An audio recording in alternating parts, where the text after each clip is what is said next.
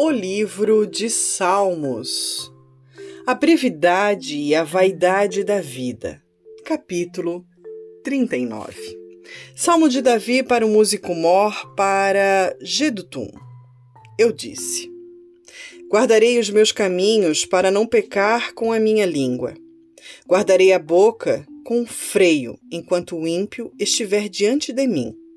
Com o silêncio, fiquei mudo Calava-me mesmo acerca do bem, e a minha dor se agravou. Esquentou-se-me o coração dentro de mim.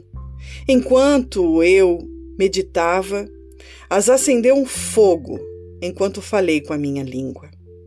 Faze-me conhecer, Senhor, o meu fim e a medida dos meus dias qual é, para que eu sinta quanto sou frágil. Eis que fizeste os meus dias como a palmos. O tempo da minha vida é como nada diante de ti. Na verdade, todo homem, por mais firme que esteja, é totalmente vaidade. Sei lá. Na verdade, todo homem anda numa vã aparência.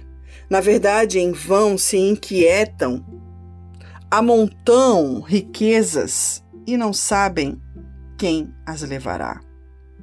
Agora, pois, Senhor, que espera eu? A minha esperança está em ti. Livra-me de todas as minhas transgressões. Não me faças o opróbrio dos loucos. Emudeci, não abra minha boca, porquanto tu o fizeste. Tira de sobre mim a tua praga. Estou desfalecido pelo golpe da tua mão. Quando castigas o homem com repreensões por causa da iniquidade, fazes com que a sua beleza se consuma como a traça. Assim, todo homem é vaidade. Selá. Ouve, Senhor, a minha oração e inclina os teus ouvidos ao meu clamor.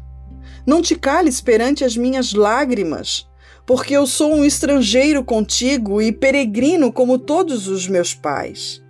Poupa-me, até que tome alento, antes que me vá e não seja mais.